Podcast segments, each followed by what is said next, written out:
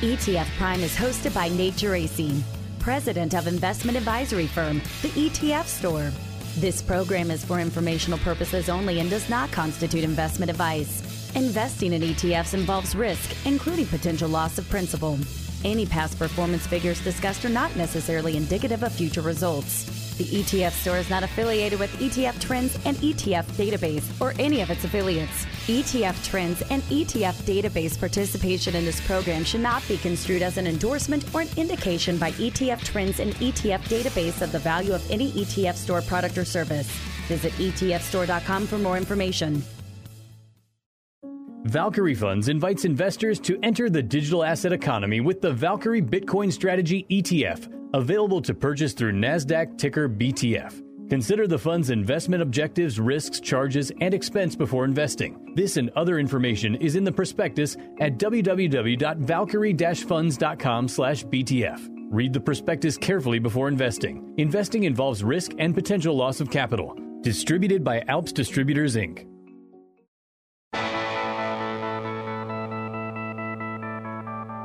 Now it's time for ETF Prime where we discuss everything you need to know about exchange traded funds and the world of investing. Whether you're an investing expert or just starting out, Nate will help you get up to date with what's happening on Wall Street and show you how exchange traded funds can help lower your investment costs, reduce your tax bill, and allow you to take advantage of investment opportunities around the world. And now, the host of ETF Prime, Nate Geraci. All right, joining me this week will be Tom Lydon, founder and CEO of ETF Trends. Now, I'm pretty sure just about everyone at least heard the buzz around Cathie Wood's CNBC appearance last week. Uh, Cathie always seems to draw a crowd whenever she speaks. And this was a particularly long interview with a lot of sound bites. Uh, CNBC actually hit their uh, Zoom time limit of 40 minutes. But the bottom line is with the performance challenges facing ARK recently, there's a lot of debate over whether they're a one hit wonder or whether they can get, get things turned around. And so we're going to hear from Tom on that this week, who Tom himself actually interviewed Cathie for nearly an hour recently. Uh, they didn't hit their Zoom time limit. Uh, this is out on YouTube. Everyone should go watch this. It has like 50,000 views. But in any event, we'll talk about that. And then we'll also spend a few minutes discussing ETF performance and flows uh, more broadly this year. Uh, we are currently in an environment where not much is working in the financial markets. Obviously, there are a lot of concerns around inflation and what the Fed will do. We have geopolitical tensions with Russia and Ukraine. So, Tom and I will uh, bat all of that around as well. I'll then be joined by Michael Nattel head of intermediary distribution at Northern Trust Asset Management, who, if you're not familiar with Northern Trust, they offer the FlexShares lineup of ETFs. Currently, 31 ETFs, nearly $21 billion in assets. They are a top 20 ETF issuer. And going back to the topic of inflation, FlexShares offer several ETFs that could certainly be viewed as good inflation hedges. So Michael's going to highlight those.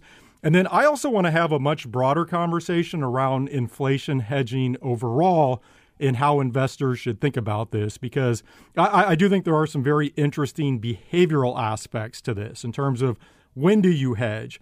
Should you already own inflation hedges in your portfolio? Is it too late now if you haven't hedged? So we'll find out how Michael and uh, Northern Trust view all of that. And then to close this week, always one of my favorite guests Christian Magoon, founder and CEO of Amplify ETFs, who themselves actually just launched an inflation hedging ETF. It's called the Amplify Inflation Fighter ETF, ticker IWIN. Uh, so we'll spotlight that. Obviously, fits right into the theme this week. And then Amplify also offers the most popular blockchain ETF, the Amplify Transformational Data Sharing ETF, ticker BLOCK. You already know we're covering that. And they have another ETF that I feel like is flying under the radar a, a, little bit. Its assets have quadrupled over the past year, now over a billion dollars. The Amplify CWP Enhanced Dividend Income ETF, ticker DIVO. We'll discuss that one as well. As always, questions or comments, you can find me on Twitter at Nate Geraci, or you can go to etfprime.com. Let's start with ETF Trends, Tom Lydon. Now we're joined by the experts at ETF Trends and ETF Database, the world's largest independent ETF centric source for top industry news, trends, and insights. This is a challenging time, probably the most challenging in 30 years. Coming out of the financial crisis, 600 billion in ETF assets. They're starting to understand that there's more opportunity outside of those major market indexes. Tom, thanks for joining me. How are you doing today? Hey, Nate, how are you? Just another boring week, right? I was thinking the uh, same thing. No shortage of things for us to talk about. And uh, look, you and I are going to dive back into this ARK and Cathie Wood discussion this week. I just find this to be such a fascinating topic. And I do think you can offer a unique perspective, just given that you have interviewed Cathie in depth recently. However, let's start with ETF flows and performance this year, because I know once we get into ARK, uh, the, the, the clock's going to run out on us. So, uh, so look, it is interesting right now, and I tweeted this out last week. You may have seen this. If you look back over the trailing six months or so, every single major asset class is negative except gold and commodities. Every major asset class. And just to be clear, I'm not talking about uh, you know, growth versus value or, or, or long short strategies. I'm just saying if you look broadly at U.S. stocks, international stocks, emerging markets, broad bonds, all of those are negative. So let's start with that. This is clearly a different environment for investors. Nothing is really working right now. What are you hearing from advisors? Because at some point, clients start asking questions, right? Where are uh, my returns? Well, exactly. There's a lot of pressure, and there's a lot of pressure on advisors. And as you said, these are kind of unprecedented times, Nate, when both stocks and bonds are declining. And, what we're seeing basically is advisors have changed the construction of their client portfolios probably more substantially than they have in a long period of time. Uh, inflation's on the rise, rates are on the rise as well. And with that, there are major shifts that are going on. So Let's, let's just start with the 60 40 allocation. You and I have talked about this before. Many advisors have shifted over to 70 30 or even 80 20, reducing their exposure to bonds and, and also pushing money into short duration or cash.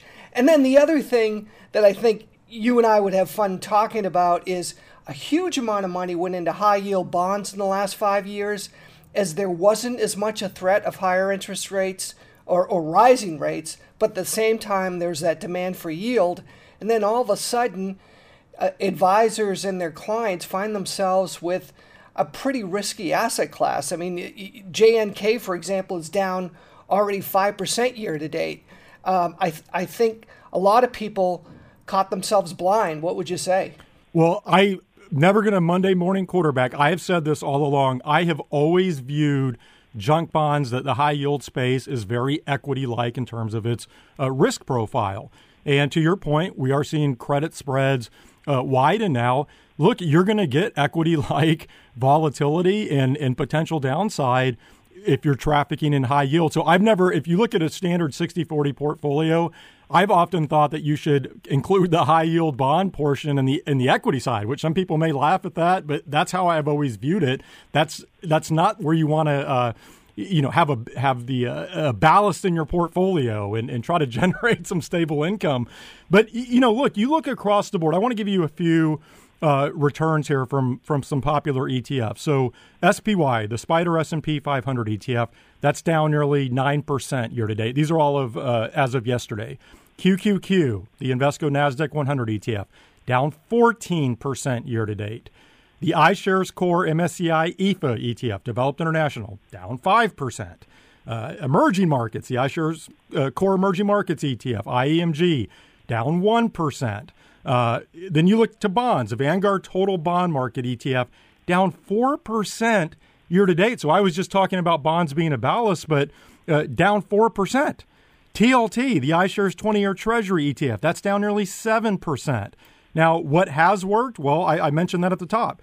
In the Invesco Diversified Commodity ETF, PDBC, that's up 12% year to date. Gold, GLD, that's up 4% year to date. So it really gives you an idea that if you are not in uh, the commodity space, you're having a real challenging time in, in your portfolio right now. Well, I think the key is, as you know, as an advisor, is allocation and diversification. And Nate, we've talked about this.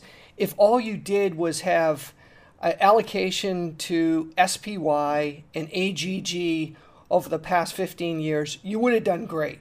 But uh, as advisors, we need to diversify more, and that's really, really key and critical. Your points on commodities are really key, and I think this is the main thing that people are talking about today. This is the main concern among the advisor community, which is inflation. Even as we see the saber rattling going on over in Russia and in, in Ukraine, more people are concerned about how to fight inflation and if this is going to affect the Fed and the Fed action coming. But even if the Fed decides to go 50 basis points or 75 basis points, do you feel that it's going to affect food prices or gas prices or labor prices or that type of thing? We may be in a period where it's going to take a lot of fire to let's say, cool off what we're seeing in, in, in, this inflationary period right now, a period that we haven't seen uh, really in our lifetimes when you and I were riding around on banana bikes, right? Well, and I'm going to talk about that here in a little bit with FlexShares Michael Natel, but I think we all know, I mean, the Fed's in a tough spot right now. They have painted themselves into a corner, and I, I think clearly the markets are everything's a little precarious right now. If they get too aggressive in raising rates and running off their balance sheet, that obviously poses some some risk to the financial markets, pulling liquidity out of the system. But on the other hand, they can't just let inflation run rampant. And I think adding to that is that we are in the midterm election year, and you know inflation's going to be a hot button topic. So it's real tricky. Now, clearly, the Fed is supposed to be apolitical. I'm not saying they're looking at that part of the equation, but that doesn't mean they're not getting pressure from some different places. And one of their mandates is to, uh, you know, keep prices stable. So they, they have and, to pay attention to that. No, you're you're so right, and I think the big question now is if I go into commodity-based strategies right now, am I going to miss it? Um, I don't think you're going to be uh, punished for that, and I, I think your clients are going to be in a situation where they can understand that because they're feeling it themselves.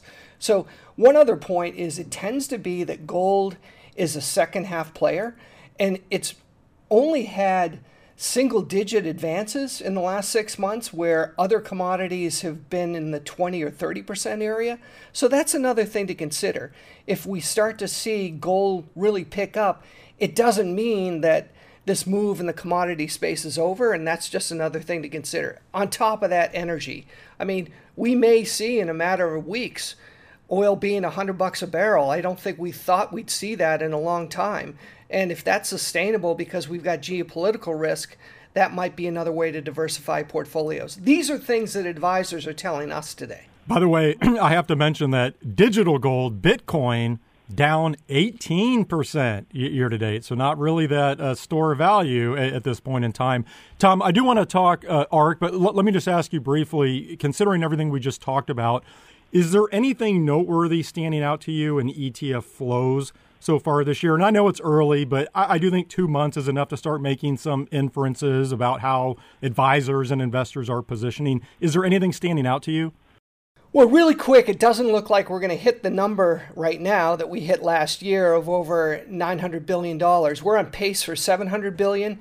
Some of the big things is most people logically can point out, we're seeing net redemptions in fixed income. Uh, that's not a surprise. What is surprising is we're starting to see more people diversify overseas. Uh, 70, uh, 75, almost 75% of what we're seeing in U.S. equity ETF allocations, we're seeing in international allocations. And then also logically, we're seeing a huge amount into commodities, more money in commodities this year, this year than we saw all of last year. And a lot of that is because of the redemptions that we saw in GLD are actually coming back three um, $3 billion already coming into GLD this year. Well, and again, to what we just spoke to, commodities and gold are working this year, so I would expect to see flows there. A couple interesting points you made on the international side, I guess that makes sense as well. Just when you think about the performance figures I walked through earlier, even though international stocks are down, they are still relative outperformers. And I, I think there's a lot of people who think that international stocks in general are more fairly valued uh, than the U.S. So that doesn't uh, surprise me. People are looking that direction. The, the other thing I'll note on the fixed income flows, this is going to be fascinating for me to watch this year because fixed income inflows have been a big story over the past couple of years, of course, especially after the Fed came in in March of 2020. But we are now seeing outflows. And if, if we continue to see rates creep up, uh, to, to what we were talking about earlier, that 60 40 portfolio maybe doesn't look so good. And it'll be interesting to see how investors hang in there with, with their fixed income allocation. I'll also note I saw a, uh, a great piece from Bloomberg's Eric Balchunas last week where he actually suggested that a lot of the outflows that we've seen this year have been driven by mutual funds. And th- the reason for that is these big redemptions that mutual funds are now seeing on the bond side these these managers they use ETFs as their liquidity sleeve. So they're actually the ones selling ETFs to meet investor redemptions right now, right? They want to have an easy way to to meet investor redemptions. ETFs serve that purpose, and so he thinks that that's where a, a decent chunk of the selling pressure is coming from. I thought that was an interesting point. I don't yeah. know if you have, have any thoughts on that. Absolutely. When you look under the hood, especially in some of these big bond mutual funds, a lot of them have holdings in ETFs. Again, just another great point that ETFs have become the go-to area even for mutual fund portfolio managers, right? All right, Tom, let's move on and talk uh, ARK Invest now. And if you recall, you joined me a little over a month ago, and we talked about the recent performance challenges here and how investors might react to all of this since that time, things just have not gotten any better. So the ARK Innovation ETF, ARKK, that's their flagship ETF, that's now down nearly 60% from its February 2021 high. It was down 50% when you and I last chatted. Now, I, I think there's a lot we can discuss here, but I, I do want to start by playing a clip for you. So, as I mentioned at the top, Cathie Wood was on CNBC last week with Scott Wapner, uh, which, by the way, Apparently, CNBC doesn't have a paid Zoom account, or at least they weren't using it. Everybody was blaming Cathie on that, but it was CNBC that had the uh, the little Zoom timer pop up box on live TV. but uh, in any event, Kay, uh, Cathie basically said judging her performance over a short time period is unfair. Take a listen to this. We're seeing a lot of analysis of our performance out there, which uh, is cherry picking, uh, you know, dates and I've just given to you what has happened. Uh, and, there's endpoint sensitivity to these uh, dates.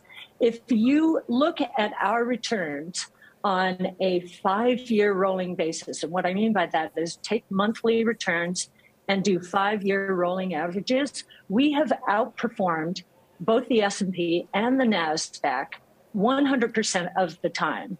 If you take the same on a two year basis, I have those numbers here, uh, we have outperformed uh, the S&P 500 90% of the time and uh, NASDAQ 81% of the time. We've just been through a, a, significant downturn, a correction relative to the peak.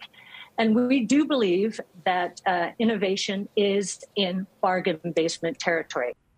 Okay, Tom. So you heard Cathie there saying look, she thinks investors are cherry picking dates when looking at her performance. She wants to be judged over five year periods, which I'll say I agree with that. I think most investments should be judged over a longer period of time. Uh, however, the fact is, ARKK is down nearly 60% over the past year, right? 60%. So people are going to talk about that. Now, let, let me give you one other comment she made, and then I'll pause here because I want to hear your thoughts on all this. She said, quote, our biggest concern is that uh, our investors turn what we believe are temporary losses into permanent losses. So obviously, she doesn't want investors fleeing the fund right now. So, so Tom, I'll ask you. What should investors and advisors in ARK ETFs be doing right now? Should they be worried about one year of uh, poor performance or no? Well, first of all, if you were an advisor or an educated investor, you probably you can't avoid the story. You can't avoid the research. You can't avoid um, all the backup information that Cathie and the team provide, which is innovation, disruptive technology, and stocks that you don't normally find a high weighting in the major market indexes. It's outside of what you'd see in the QQQs or the SPY to hope enhance the portfolio over time. And and rightly so. She said, "Hey, it takes some time. So you got to give me 5 years." She's always said that. The, the important thing here, I think, is the the allocation and the timing. So let's take the worst case scenario. Let's say you're an advisor and you did a 10% allocation to ARKK in February of last year, which would have been the absolute top. And I asked Cathie this. I said, "Cathie, what if you were sitting across from an advisor and and the advisor was in that situation? What would you tell him?" And her answer basically was, "Look, if if you bought it with the premise that you know we've we've talked about would you buy it for five years it's an allocation that's outside of the major market indexes and you liked it for those reasons and now many of those same stocks are half off why wouldn't you just average up to that original allocation which as an advisor nate makes all the sense in the world but what we tend to get caught up in is the media and the social that wraps around it i mean we we've discussed the fact that there aren't that many rock stars in the ETF space. And she's been one of the pre- preeminent people in the ETF space that's helped ETFs in a big, big way, coming out as an active manager, being totally transparent at, at an early stage. That was really, really innovative. At the same time, she's getting a lot of barbs. So when you when you look at what she's offering, it's a different type of strategy. And looking at the numbers, especially from volatility standpoint, if you balance it as part of the portfolio, that volatility actually works for the overall portfolio. I, I, would just say this we have a lot of advisors that we know over time have invested in ARK ETFs, and they're staying with it because they haven't allocated 20 or 30% for their clients. They're putting maybe 5% or 7%. And, and what that does over time, it gives them confidence that the next FANG stocks may come out of an ARK ETF as opposed to the QQQs or the SPY. I think those are all excellent points. I, I agree with all of that. The one counter that I might have would just be in terms of being judged over these five year periods. I think one fair question for investors to ask is whether the markets that we've witnessed over the past, say, six or seven years are what markets will look like going forward. Now, everybody knows my crystal ball is broken. I, I, have no idea, but I do think there's a decent chunk of investors that would say, hey, everything that we've seen here uh, over these past several years, that's not the environment we're going to be in moving forward. Now, how, how does that impact uh, innovative technology in, in that area of the market? We'll, we'll see, but I think that's a fair question to raise. I'll, I'll give you one other counter and that's a, I 100% agree with you that ARK ETFs are used to supplement core portfolios. You and I have talked about that multiple times uh, on the podcast, but I want to play one other quick clip here.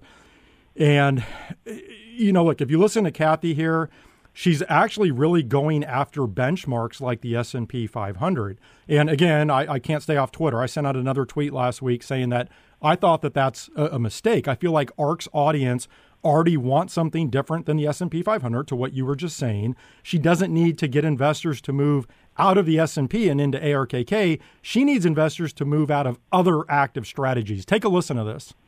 Today, we have investors doing the opposite of what they did during the late 90s. They are running for the hills. It's risk off because of inflation, interest rates, and the hills are their benchmarks. So they're running to the past. And if we're right, and the disruptive innovation that is evolving is going to disintermediate, disrupt the traditional world order, those benchmarks are where the risk is, not not our portfolios. So, Tom, am I reading too much into that? I just think for ARK, um, I don't think it's in their best interest to compare themselves to the big benchmarks. I, actually, I'm not sure that's good for any active manager over the long run. But I, I, just feel like Cathie should be comparing ARK ETFs to other high active share funds. Do you have any quick thoughts on that? Well, when you look at the overall uh, general allocation for an advisor or even a, a self-directed investor, and the high correlation to the S&P 500, Nate, you know it's huge, and they and it's been really tough to beat the S&P, but the high concentration in a few stocks has worked well as long as those stocks have worked well. What if they don't work well anymore? I, I think it's a, a little bit of her way of saying it's important to diversify. It's important to think differently than just those major indices. And, and just to throw another thing in, um, there were some charts going on around Twitter comparing the recent decline to the dot com stocks in, in the 1990s. And um, I think we're going to see more of that coming if we do see more declines as, as an overlay of those charts. But in all fairness, if you go and look at those underlying stocks that really didn't have earnings at all in the 1990s, it was all kind of a hope and a prayer compared to the high conviction stocks over at ARK, where there really are real earnings um, and there are real valuations right now. Uh, that's something to consider too. It, look, Nate, in the end, it's really fun for us to talk about it, but uh, for those that are smart about allocation and have participated, many have participated over years. Uh, there, there's been most people who've come in prior to that February decline. And the fact that they've been able to keep people around for a period of time, I, th- I think is right. And I think they're also seeing, they've actually had net inflows so far this year, which is tremendous, which means that a lot of people are, um, let's just say, understanding the fact that outside major market indicators, there are opportunities if you can select uh, those types of advisors or those types of money managers that have high conviction in certain areas. Yeah, I think it speaks to the fact that ARK does have real staying power. I, I, I brought up this question are they a one hit wonder? Or are they going to be around? Is this sustainable? And I think what we've seen so far in the face of this performance, that this is absolutely sustainable. The other thing that I'll mention to, to your point, look, Cathie Wood clearly has marketing mastered. She she definitely runs circles around me. So if she wants to be out on CNBC and and uh, you know, compare herself to the S and P 500. Who am I to say that's a bad idea? And I thought it was funny that whole. Uh, I'm probably making too much of it. The whole Zoom thing. So ARK uh, they sent out a tweet. They said they said a CNBC may have a 40 minute time horizon, but ARK's is five years. Thanks for having us on CNBC. We're happy to pay for your upgraded Zoom account. You can't be a knowledge worker without it. So there you go. That speaks to the uh, the, the, marketing. But Tom, we're going to have to leave it there. Always so much fun uh, chatting about this stuff. Thank you for joining me. Thanks, Nate. That was Tom Lydon, founder and CEO of ETF Trends. This podcast is supported by iShares. The shift to a low carbon economy is changing the way people invest. iShares sustainable ETFs help you position your portfolio to manage sustainably related opportunities and risks, such as climate change. Get your share of the progress at iShares.com/sustainable. Visit iShares.com to view a prospectus, which includes investment objectives, risk, fees, expenses, and other information that you should read and consider carefully before investing. Risk includes principal loss. There is no guarantee any fund will exhibit positive or favorable sustainability characteristics. Prepared by BlackRock Investments, LLC.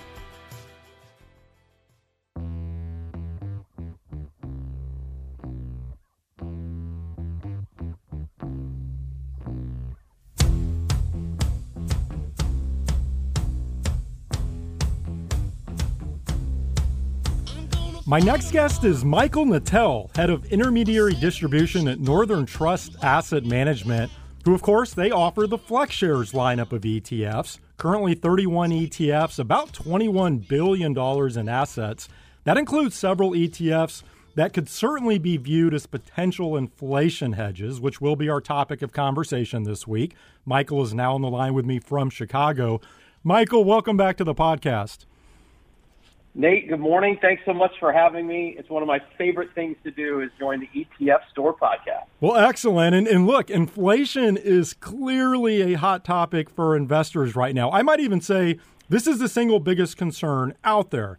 Now, I'll also say investors probably want inflation hedges in a portfolio before there's meaningful inflation, right? And, and we'll get into that. I think there's a huge behavioral aspect here, which I, just find fascinating. But I want to start with how Northern Trust is viewing everything right now. Uh, what's sort of the base case on inflation? Is the thought that this is real? Is this transitory? What's the overall thought process? Nate, great question. Uh, first, I think we all should admit that uh, no one really has an exact answer on where inflation is going to be. Okay, if we look at where experts are on predicting, you know, where inflation will be, interest rates, um, that that history is not very good. That being said, I think we can have some very intelligent, you know, hypothetical or hypothesis points that we can make. And so Northern Trust has been somewhat uh, non-consensus in our view that uh, inflation is transitory. Uh, that being said, that's being tested, especially after the January print that I think we're all aware of now at nearly uh, at seven and a half percent. And I think we all need to pause for a moment to understand how large a number that was. We've got to go back to 1982 to see a number that, that was that large, right? And so for some people, it's the first time they're feeling this level of inflationary pressure in their investment lifetimes. And I think last point, and before uh, we go back to our discussion, is this is probably the price that we could end up paying for such a quick recovery coming out of you know the beginning of the pandemic back to March and April of 2020. Okay, so given that, I mean that that's interesting. So if there is this non-consensus view that perhaps inflation could be transitory, but also to your point, we are seeing these these high inflation prints right now. And given the fact that nobody does have a crystal ball, I mentioned that in the last segment, I certainly don't have one. Nobody knows exactly how this is all going to play out. I'd love to hear you talk more about how Northern Trust is actually counseling clients right now on portfolio positioning, and not from a uh, specific product perspective. I uh, we'll, we'll, come back to that. I want to get into some FlexShares ETFs in a moment, but I'm just talking higher level. Like, what are you communicating to clients given the, the, the base case right now? Yeah. Well, you mentioned inflation being the topic du jour right now. I think there's there's two other things that are in there as well, but we'll stick with inflation. But I think you know inter- interest rate uh, pressure as well, um, and you know sprinkled in with a little geopolitical tension. I mean, it's a it's a tough uh, environment right now. That being said, uh, we are still at Northern Trust advising clients to be risk on, and we take a look at uh, a strategic portfolio. And I know we'll get into products in a little bit, but we look at a 60-40 portfolio on a strategic basis. That's five years for Northern Trust. And then we also, and then we juxtapose that with a 12-month view, which is a tactical view. Um, and right now, we're about 11% overweight to risk. And we'll talk about where we're feeding that, but I think the reason for that is, is that we believe there's still some really good things going on in the economy. If you look at earnings season, it's been outstanding across, not across the board, but in several sectors, it's been very good. Uh, we think uh, the Fed will continue to uh, be accommodative, although they're going to have to raise rates. And so we've strengthened our risk case around inflation from the Fed overreacting, that's, let's say that's 90 days ago, to now the Fed being more hawkish. And the Fed has been very direct in their desire to cool economic activity. That's that's back to my point about the the uh, the environment actually being very positive. And so we're expecting a few rate hikes, three by mid-year exactly. But after that, it becomes a little more cloudy. And so uh, we're going to be surprised that the Fed actually accomplishes the, let's say, half a dozen rate hikes that are currently priced into the market. But all of that feeds back into our view that we still think um, having risk in this environment makes sense and we take a look at things over a tactical time period of 12 months and a strategic time period of five years. So we're advising clients to take on risk. But just to be clear, as it pertains to inflation hedging in particular, do you view that as strategic in nature or is that more tactical? Yeah, great, great question. And this is back to our, our point about um, how we should be thinking about inflationary hedging over a long period of time. And we believe that should be strategic. Let me give you an example of this, just basically personally. I, I guarantee you, um, Nate, you and I probably uh, look at insurance the same way, right? When we drive a car, a boat, we go to our home. Nobody springs a leak in their boat or you know gets in a fender bender and says, you know what, now I got to go out and get insurance on that car or boat. We buy it strategically uh, to make sure that we have protection for that um, for that asset. But yet sometimes when we look at things in our portfolio from an inflation perspective, we get a little more we get too tactical. We should be thinking about these, things strategically. And so we think about inflation hedging at Northern Trust across a, a short, intermediate, and long-term hedging cycle. And you know, short term, you think more things like like TIPS. They're more correlated on the short end of the uh, of things. In the intermediate term, that would be natural resources or global listed infrastructure and other real assets. And then long term, of course, I think we're all aware, those would be uh, longer term equities. So we are currently overweight to inflation hedges in the intermediate and long term, whether that's um, developed and, and uh, domestic equities, uh, as well as natural resources, which have been outstanding, obviously, in the first uh, six to seven weeks of the year, but even going back over the last 18 months have been very good. I want to come back to your insurance analogy. I, I think investors hear this quite often that obviously you want uh, home insurance before your house burns down you want car insurance before you're, you're, you get into a car accident i think everybody knows that but when it comes to inflation hedges and i would say other portfolio hedges as well that's not always the viewpoint from investors. And I think this gets us down the path to the behavioral side of the equation, which I always find fascinating, always love discussing. I'm curious from from your standpoint, what do you think is going on behaviorally there? Why why do most people look and go, "Yes, I need car insurance or I need house insurance," but they don't view say an inflation hedge the same way in their portfolio? Yeah, that's a good question, Nate, and, and I'd love to hear your opinion on this too.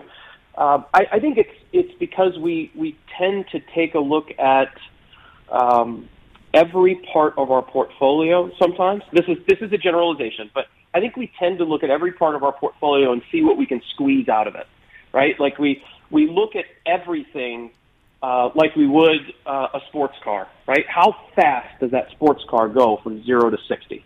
That's a number that's that's really important when you're looking at a sports car. Well, not every piece of your portfolio is a sports car, right? And if if some of it is supposed to be risk control, for lack of a better term, well, maybe we should be asking different questions. And to um, you know, to keep my car analogy going, if if the risk control assets are more like uh, a minivan or a, a station wagon that's supposed to be safer, maybe we should be asking about you know what are the airbags that are in this car, or how does this car perform uh, perform uh, during a, a car crash, and how safe is it?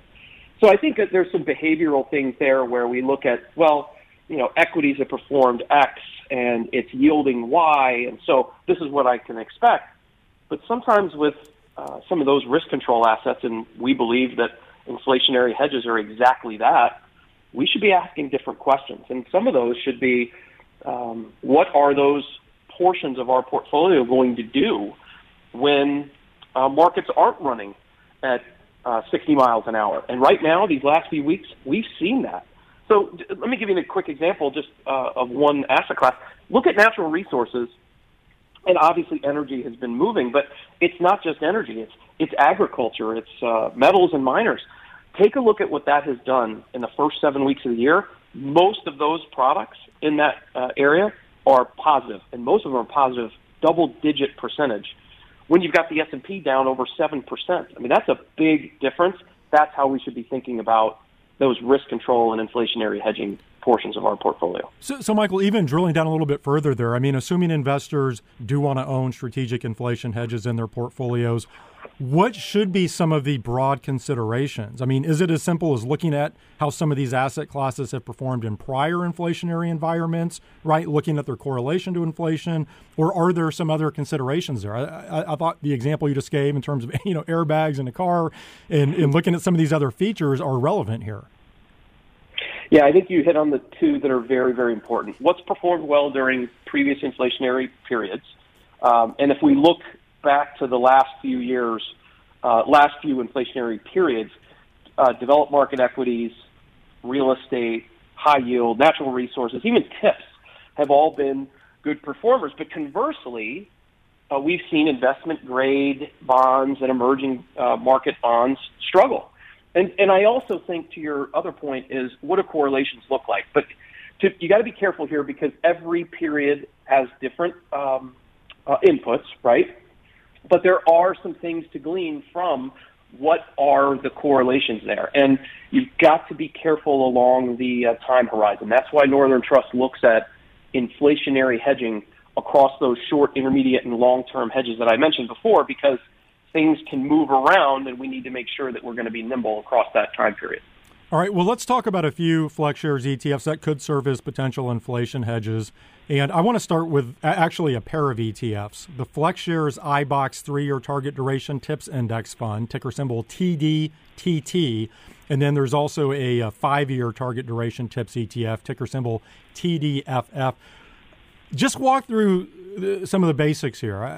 How are these positioned? Yeah, great, great question. I think the biggest uh, uh, positioning item here for our TDTT and TDTF uh, TIPS products is that we are targeting duration. That's actually the T and the D in the first two letters of the ticker symbol, targeted duration. And the key here is is that in an inflationary environment, right? If you're going to be buying uh, TIPS, one of the largest risks, not the only risk, but one of the largest risks is duration risk that could um, erode from your uh, position. And what we have tried to do with these two products is target duration because we, we realize a couple of things. One, no one is going to be uh, investing 100% to targeted duration TIPS. So it has to find a way to slot into a portfolio. Typically, what we've seen is anywhere from 2 to 6% into products like this. And if that's the case, you are having to manage as a portfolio manager, as a financial advisor, as an individual investor, you're having to manage your duration. And what easier way to do that than to know exactly where the product that you are slotting into that portfolio is? How hard is it to um, to go the other way on this, Nate? Is when you're buying a product that is moving around in duration and you're trying to manage that risk, it becomes that much harder. So TDTT and TDTF help to do that at a three-year target, that's the T, and a five-year target, that's the F. The question that I have for you is how sensitive are these ETFs to actual changes in inflation compared to, say, a longer duration TIPS ETF? In other words, are investors sacrificing inflation protection at all by shortening up duration? No, I, I don't think that's the case. I think what you have to look at is where where is your risk? Um, where are you on the on the terms of a risk spectrum? Okay, and when you think about right now, uh, where we've seen most of our clients uh, position right now, they've been buying uh, the three-year TIPS product more often than the five-year TIPS product. But again, it's like in a probably a 60-40 to 65-35 split, so it's not overwhelming. Mm-hmm. But I think what what people have looked across that spectrum is where do I want to be uh, on my duration targeting, and how can I then manage that risk if I believe that rates are going to move quicker than the market does. And so that's why we wanted to give two um, two targets there. Some people have asked us, by the way, Nate, well, how come there isn't a seven year uh, inflation target? Uh, I'm sorry, duration target. Our research has shown that that five to seven year move was not uh, significant enough to have another product. And we've just noticed that there is a difference between three and five. And so I think going back to your original question, if I've answered it correctly, is you're not giving up that much from an inflationary um, a correlation um, because I think we're we're targeting duration to take away that risk.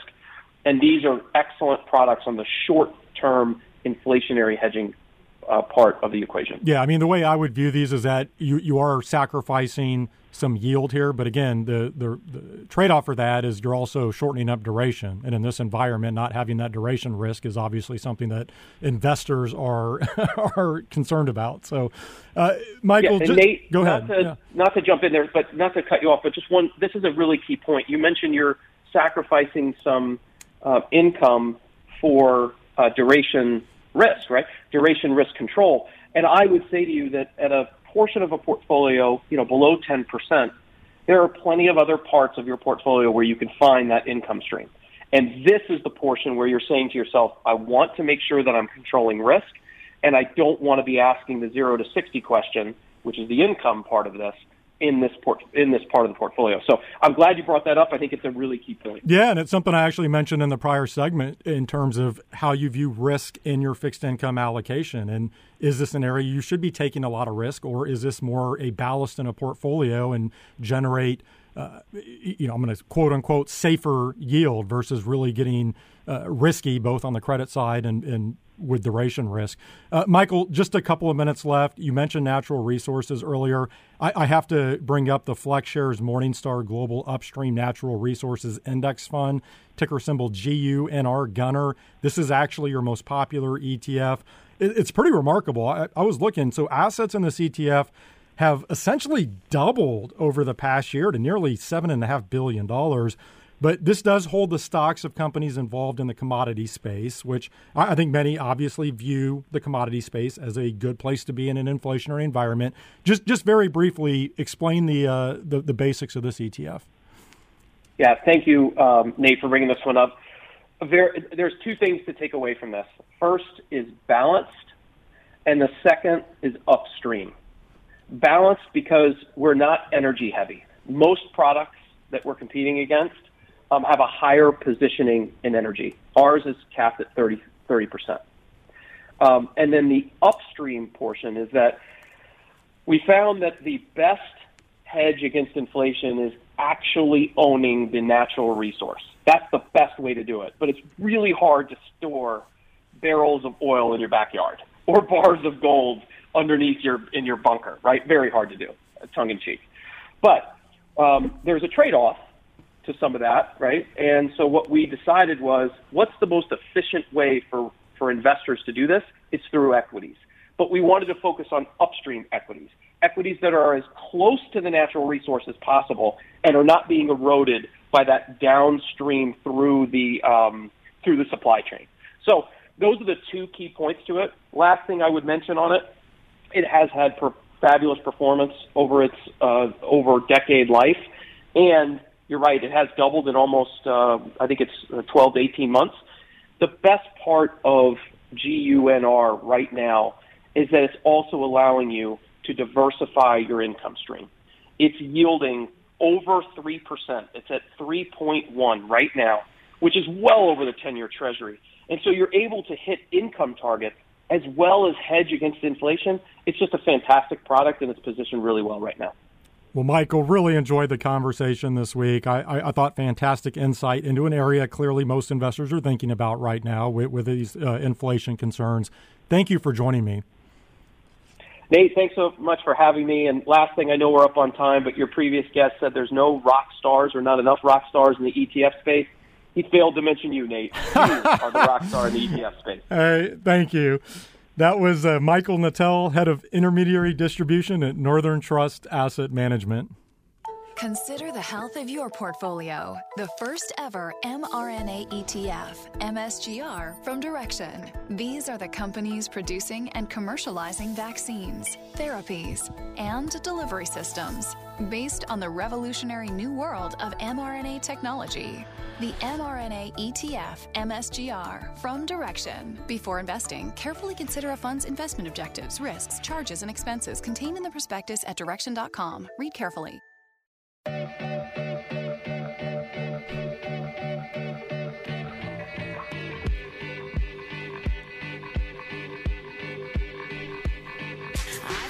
I'm now joined by Christian Magoon, founder and CEO of Amplify ETFs, who currently offers 15 ETFs, about $4 billion invested. That includes their most recent launch from earlier this month, the Amplify Inflation Fighter ETF, ticker symbol IWIN, IWIN. Christian is now on the line with me from Colorado. Christian, always great to connect. Thank you for joining me. Hey, Nate. Good to speak with you and uh, happy to be back on the show. All right, so let's dive right in. Inflation's actually been the hot topic on the uh, podcast this week, and you did just launch this Inflation Fighter ETF. It's actively managed, uh, owns a mix of stocks and commodities that could benefit from inflation. Give us the details here. How, how does the ETF go about doing that? Yeah, so this is an actively managed ETF that dynamically allocates between a mix of stocks and commodities that you know seek to benefit from rising prices or inflation. Uh, you know, there's so many choices out there, Nate, on how you invest to hedge against or benefit from inflation. Uh, you know, do you buy, you know, uh, mining stocks? Do you hold uh, commodities? Um, which commodities do you own? Um, Well, IWIN uh, as an inflation fighter ETF really does the work for you uh, through an active managed approach. It's going to own a basket of stocks, so everything from gold miners to land development companies, commodity REITs, home builders, all those types of businesses that are built on access to scarce assets. It's going to allocate between those as well as the actual underlying commodities in the form of commodity futures or commodity ETFs. And we're talking about everything from agriculture, for example, corn, to gold, to silver, uh, industrial metals, copper. And then probably what makes it most unique is also the ability to allocate to cryptocurrency in the form of Bitcoin. Uh, for example, uh, GBTC uh, in the current portfolio.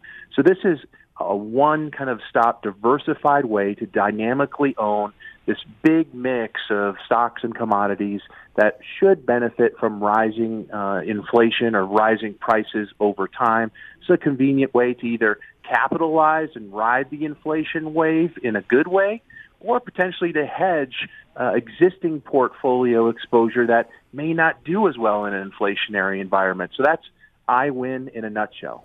Yeah, you mentioned one stop. I'm looking at the uh, the fact sheet here. This is a one stop shop for potential inflation hedging. I mean, asset miners are 22% of the allocation, commodities 20%, land development 20%, home builders 16%, commodity REITs 12%, uh, real estate technology 11%, uh, up to 50% of the allocation, as you mentioned, can be in commodity futures or, or ETFs.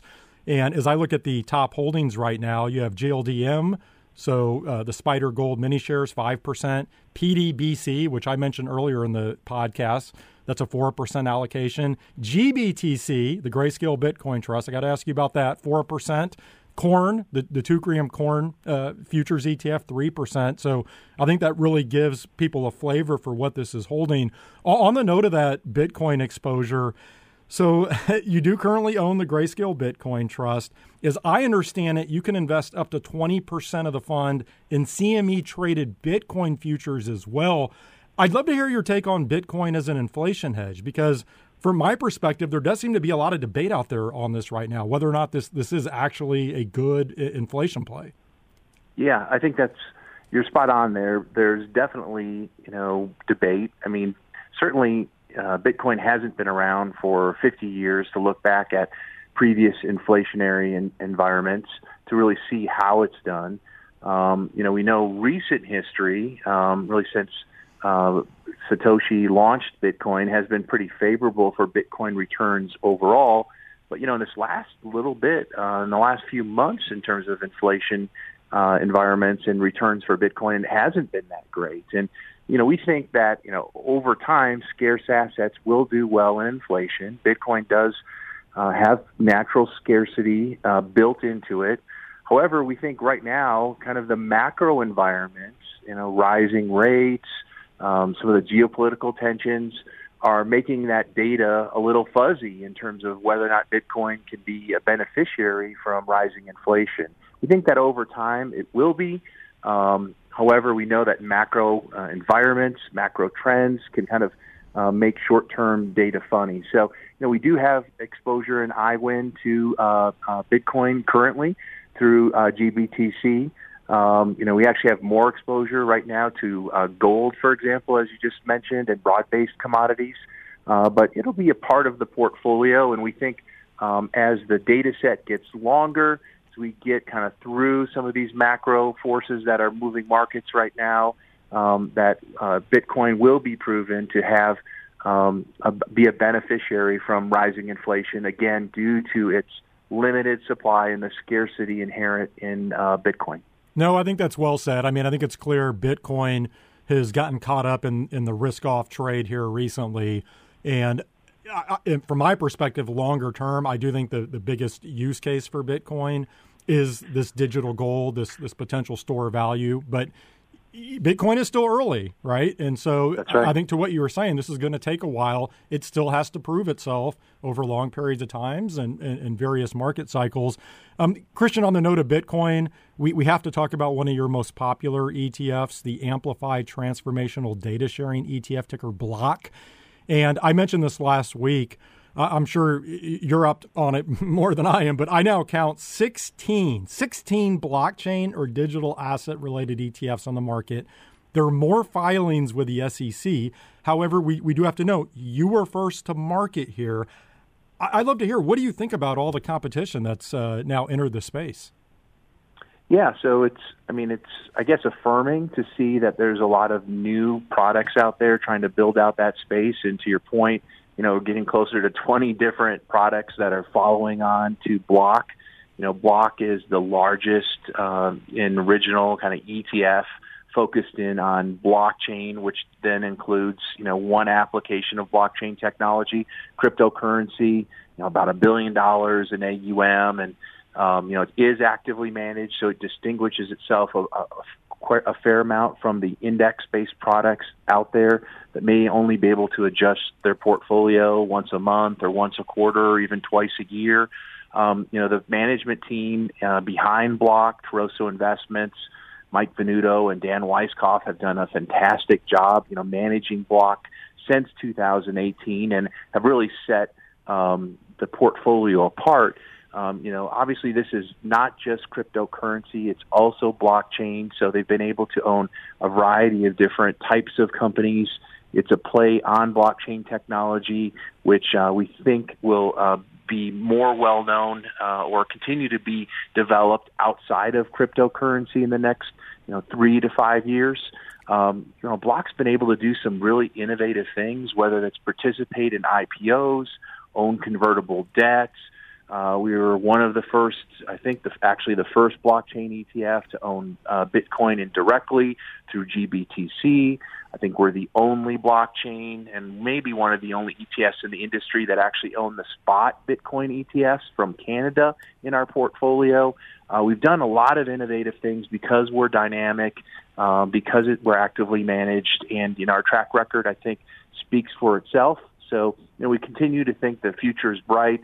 Uh, and we're you know encouraged by so many other uh, crypto and blockchain products coming out. Uh, Block certainly benefits from increased awareness, and uh, you know we continue to see a bright future for for that fund as kind of the flagship fund in that uh, marketplace, going back all the way to 2018, which in some ways seems way a long long time ago, but other ways seems like just uh, yesterday.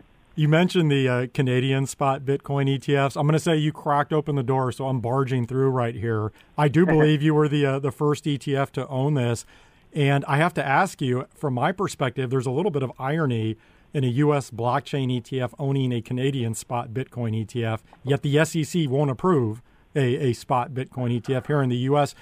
Do you have any quick thoughts on a, uh, a, a U.S spot Bitcoin ETF. I've covered this a lot recently, so we don't need to rehash everything here, but I, I would love to hear where you think the SEC stands on this right now and whether you're optimistic or, or pessimistic or, or maybe you have no idea. yeah, no, well, it's funny because so we do own the Canadian spot Bitcoin ETFs in our block ETF, and that's not an insignificant, you know, amount or size of fund, and that really got the ability to do that about a year ago. But then we've recently launched our Inflation Fighter ETF, IWIN, where we weren't allowed to own the Canadian Bitcoin ETF in there, and we had to really go back to GBTC, but also ability to own Bitcoin futures.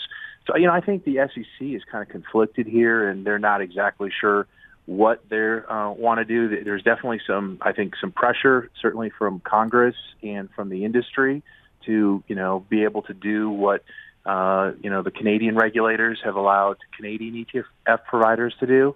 And, you know, certainly we've seen cracks in their willingness to uh, have U.S. investors kind of access that, um, you know, and so it's kind of a weird um, place to be as a product company when it, you know, six months after you are able to do something, the SEC says, well, we don't want you to do something. So uh, there's a, a little bit of lack of clarity there. I mean, ultimately, to to me as a you know ETF sponsor, you know we're seeing you know was it a 1.7 billion dollar alone uh, Canadian spot Bitcoin ETF function appropriately use the same benchmark as uh, the futures based ETFs in the U.S. Um, you know use some of the same pricing data sources. Uh, you know I think it's just a matter of time before it comes here in the U.S. uh, the SEC seems to love and be infatuated with GBTC. They'll they'll let fund providers buy GBTC any day, all day. Hence, you know, our ownership in several of our funds.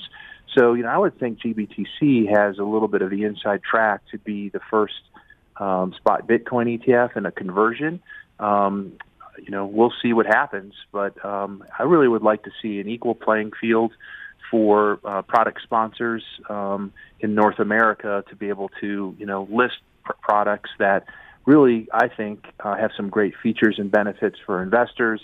Whether that's you know eliminating premium or disc discounts, maybe having lower fees, uh, you know, tracking the price of, of Bitcoin uh, more specifically, and not being caught up in backward backwardation and contango or roll costs. So you know, I think the writing's on the wall here. Uh, I just think that you know the right amount of um, uh, industry and congressional uh, dialogue with the SEC will end up uh, getting them to really see the light and not be caught up in maybe some legacy preferences they have for maybe the futures market.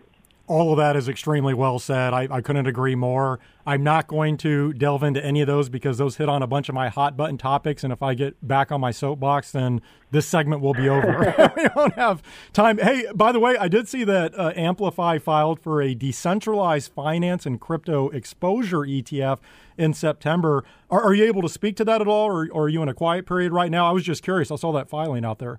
Yeah, yeah. So we are in a quiet period and really don't have any update to share at that at this point. Um, but we'll let you know if things uh, start to percolate on that. No, I appreciate that. Just interesting. It looks like that can hold the equity securities uh, issued by companies in the DeFi marketplace. So, miners, infrastructure, uh, companies involved in the development of DeFi applications, and then uh, investment instruments that have a high correlation with the price of cryptocurrencies. So, highly correlated companies, Bitcoin futures, ETFs, GBTC, we were just talking about, Canadian spot Bitcoin ETFs. Certainly one I'll be keeping my eye on. Christian, just a couple minutes left. Let's close with your most popular ETF which I think this might surprise some people. So you have a lot of very interesting ETFs on the market, but your most popular is the Amplify CWP Enhanced Dividend Income ETF, ticker symbol Divo, D I V O. Assets in this have quadrupled over the past year. Uh, I, I, guess two quick questions here that you can probably combine into one answer. So, uh, number one, what exactly does this hold? And then number two, why do you think this is resonating with investors? I'm guessing those two are uh, related. Yeah, yeah. So it's interesting and Amplify because, as you said, we have 15 funds, and we're known, you know, originally for a lot of our thematic funds, but um, you know, we do have some pretty interesting core funds. I mean, Black Swan getting a lot of interest here with some of the geopolitical uh, tensions. But Divo is another fund that we have over a billion dollars, and believe it or not, actively managed. Uh, we have a fair amount of index and actively managed funds. This is really a blue chip uh, dividend paying portfolio. It's companies that tend to be a little bit more value oriented than growth oriented, actively managed by Capital Wealth Planning. They're an asset management firm out of uh, uh, Naples, Florida, who uh, also run an SMA in the same strategy. This is a five star ETF. And imagine this, Nate, you can buy a blue chip basket of, of companies that pay dividends. The manager has the ability to tactically write covered calls to increase income, hence the enhanced dividend income moniker. And so this blue chip basket of securities is yielding 4.7%. So that's partially dividend income, partially option income from writing covered calls. So uh, we think why it, the fund is resonating is the track record is outstanding. Again, five star rated. It's blue chip with a tilt towards value stocks, which, as you know, are coming back and are being recognized more by the market. And then getting an income stream of 4.7 percent. Uh, it's a monthly paid uh, ETF, so kind of hits many of the boxes that I think people are looking for in today's markets. Also, you know, it has some cushion against um, you know, market volatility, not only because of its value tilt uh, and its tilt towards quality, but then also uh, the ability to write covered calls. So uh, that helps in kind of downward trending markets. So yeah, Divo's a you know a, a actively managed ETF with a 55 basis point expense ratio uh, one of the lowest expense ratios in that kind of covered call space as well. Uh, believe it or not, a lot of the index covered call ETFs are more expensive than this ETF. So it also has some uh, nice pricing uh, uh advantages, we think, uh, relative to some of the competition. Yeah, Tom Lydon of ETF Trends and I were talking about this earlier. I think advisors and investors are looking for some different types of exposure in, in the traditional 60 40 portfolio than the, what they have had previously. Clearly, we're in a changing environment here, and perhaps investors don't want to be as exposed to growth stocks.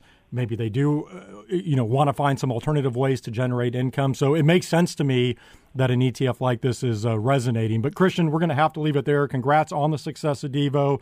Congratulations on the launch of IWIN and, and all the continued success Amplify is having. You know that I love to see it. Uh, thank you for joining me this week.